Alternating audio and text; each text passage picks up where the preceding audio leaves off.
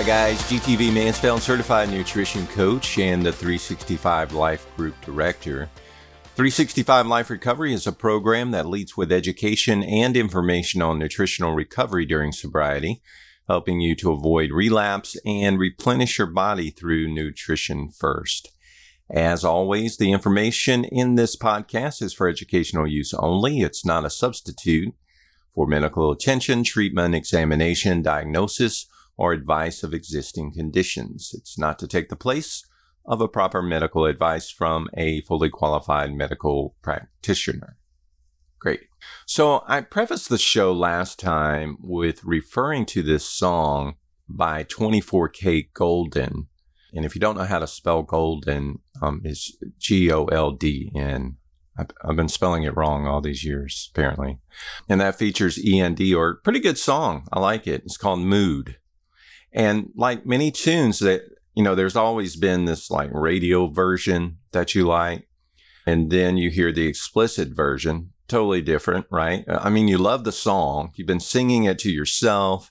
Maybe your kids are hip to it. They're singing it with you in the car. You switch it to XM radio and suddenly the kids are bouncing to a different tune and you're panicking. You're like, oh my gosh, right? Well, I brought that up really just to preface this, this is going to be about mood and uh, not so deep in the mood as much as ethanol has flagged and disrupted the production and functionality of your neurotransmitters, especially dopamine and serotonin. But today we're going to focus on dopamine.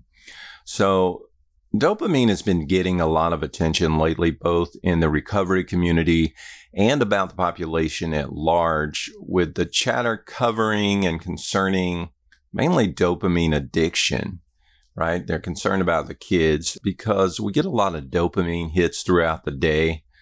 I mean, from our smartphone, we get all these texts every day, all these notifications. Man, I just, I've turned most of my notifications off because it's crazy. You know, social media, Facebook, Instagram, TikTok, whatever you want, other stimulants uh, that we have throughout the day.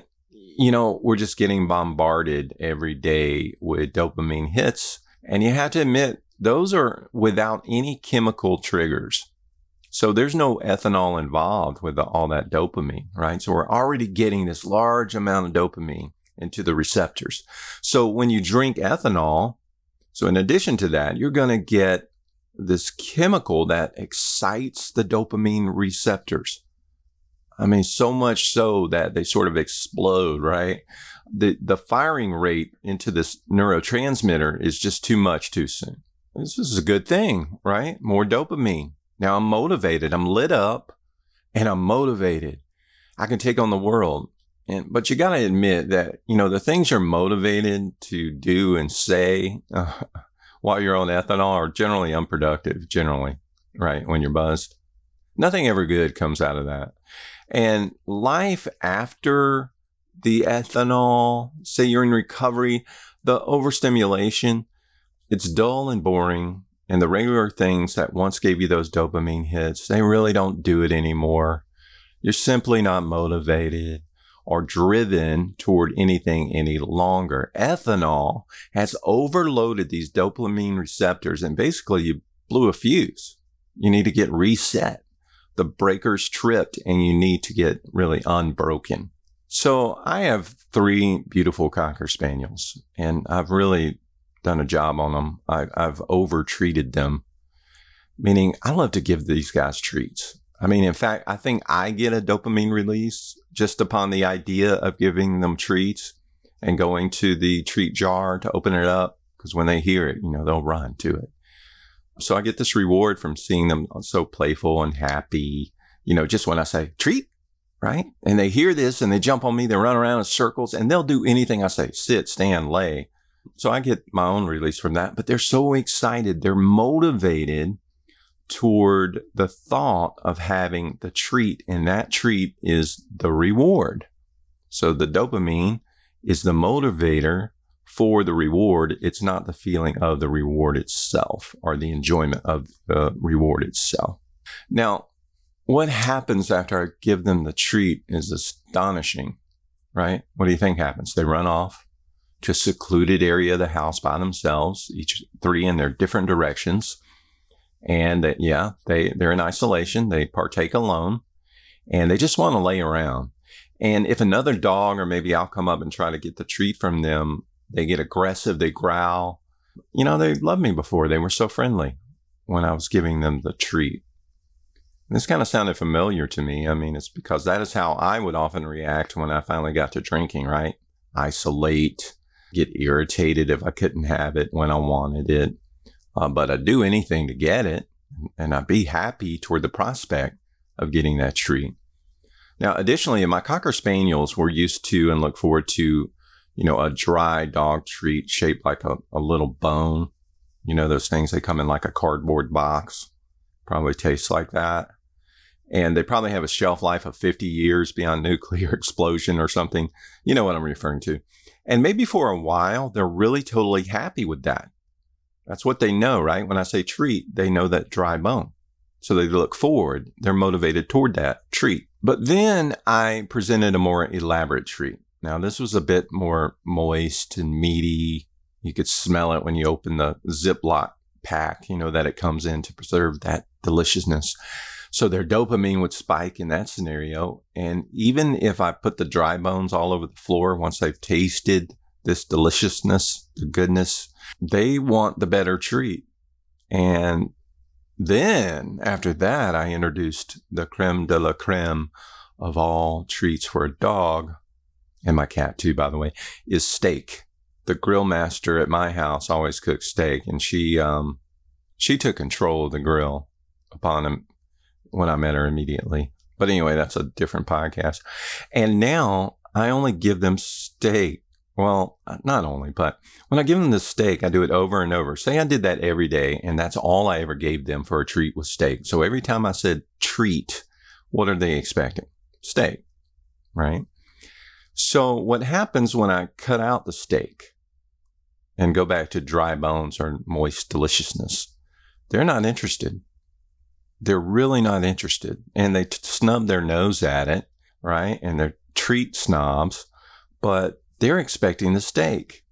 So again, all the treats are dull, dry, boring, and even most treats seem wretched in comparison. So their brain knows the steak is better. It makes them feel good. And now they don't have it. I even offer the treat in abundance over and over and over and over and over and over again to try to get them back on the right treats, but it doesn't really interest them anymore. It takes some time. And this is what happens to us in recovery. We voluntarily threw away the steak or we refuse it now. So what happens though is we lose interest in the things that once gave us pleasure and the dopamine is low and certainly lower than it was before the ethanol habit. And even these excessive amount of dopamine hits in what they call regular life, they're boring. So we're not as excited anymore to go to the movies, to listen to that music, to write a song, to do any of the things that really made us joyful prior to ethanol. So dopamine in itself can become this addictive property. But, you know, I've never seen a L-Dopa support group. I mean, there might be, there might be a recovery group for it. Who knows? I mean, I know there are hundreds of groups revolving around the rewards sought after with dopamine, the stakes of life. I mean, there's plenty of groups, every kind imaginable. Truly, though, whatever the addiction recovery group is, it starts with a dopamine trigger. That trigger is the neurotransmitter in us that's driving us to get the reward. And in the actual movement, it's the actual motivator, the movement toward pleasure and reward. So that's dopamine in your life of ethanol. It's not the drink, it's the prospect of getting a drink that leads you to do it. If you think about it, I know for me, the sheer thought of a drink would just get me excited, right? It do something. Well, it's just dopamine release, right? So it's not the drink itself, it's that excitement that comes right before it. So the prospect of the reward is the dopamine, it's the motivator asking you to do whatever you can, jump around, go in circles, lie, manipulate, behave just for a moment, just to get that treat. The problem is this motivator is being fired off all day every day because the feeling, the reward that you get or will get from intoxication. So that is what dopamine is doing for you. At the same time, it's what it's doing to you as well. I mean, drinking and seeking that reward 24 seven is just overdosing it on the dopamine. The ethanol intoxication reward, the prospect has really overloaded the dopamine receptors. Like when I give my treats to my pups a few times a day and then stop for a few days, I mean, they're depressed, right? No treats. They don't know what's going on. That's what we do in recovery, right? We get anxious or depressed. So when we are healthy, meaning not drinking so much, dopamine is considered one of those feel good type of chemicals, one of the many, right? It's necessary in our brains. But when we stop using ethanol, what happens to our dopamine? It plummets, right? We took away all the treats from the treat bottle and we're left with really not feeling very good at all. You know, where's that dopamine? Well, we zapped it. We overloaded it. So now the fuse is broken. And according to the Recovery Research Institute, it could take really up to about 14 months or so for dopamine levels to return to normal after we quit ethanol. So, you know, no wonder we're in this kind of funk and, and it's really no wonder why you crave. And this is what is leading to relapse or what can lead you to relapse you need that uh, good feeling again. In fact, you probably felt the effects of your dopamine dropping when you stopped drinking by getting the shakes, the tremors. This is where the anxiety comes in, maybe some panic attacks. You're not focused, you're unmotivated. Also, you're feeling that you can no longer get any pleasure from the things that you used to give you pleasure. Like I said, dopamine is now just spent and you need to get to work on repairing and replenishing that dopamine so you can get back to motivation, drive, and purpose, right? The feeling of purpose.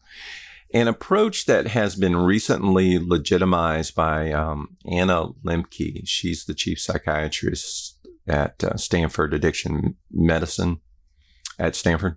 Um, she has a great book. It's called Dopamine Nation, by the way. And, and her idea, too, in this book is the idea of dopamine detoxing. I mean, you're already in the throes of detoxing dopamine once you quit ethanol.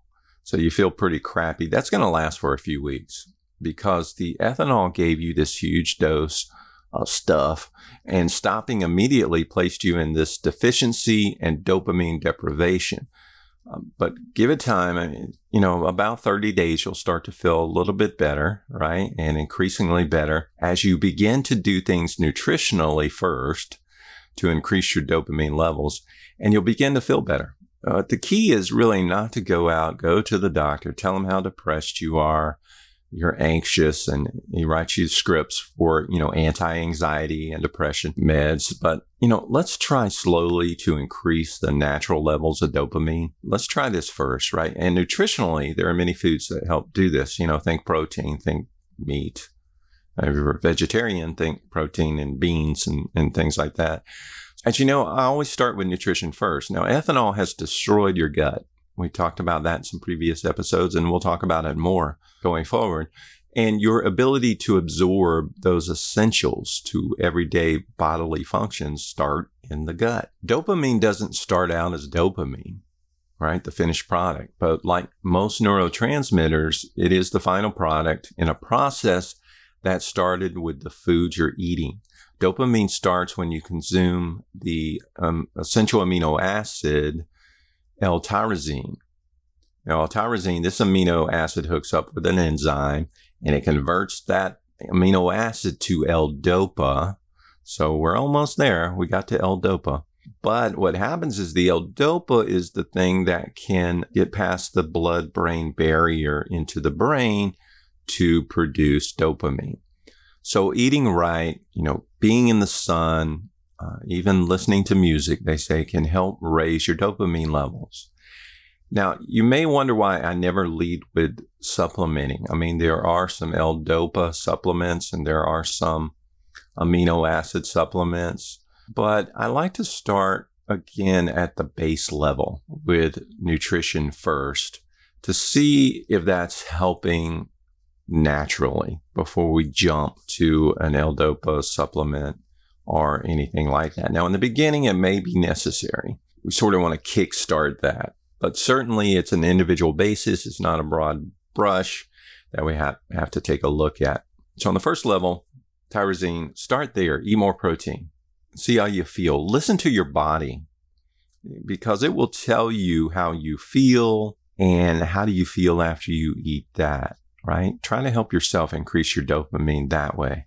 So don't bypass the natural occurrence, right? Until we have all the facts. And those facts are given to each person, right? By how your body reacts on an individual level on what's working, what's not working. So I never paint a broad brush to cover everybody, right?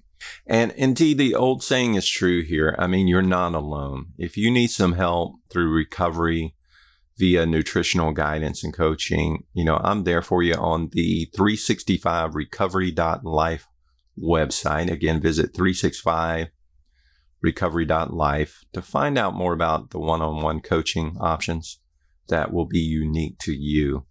Uh, join a few of the groups, social media groups there as well. Stay connected with me and the community.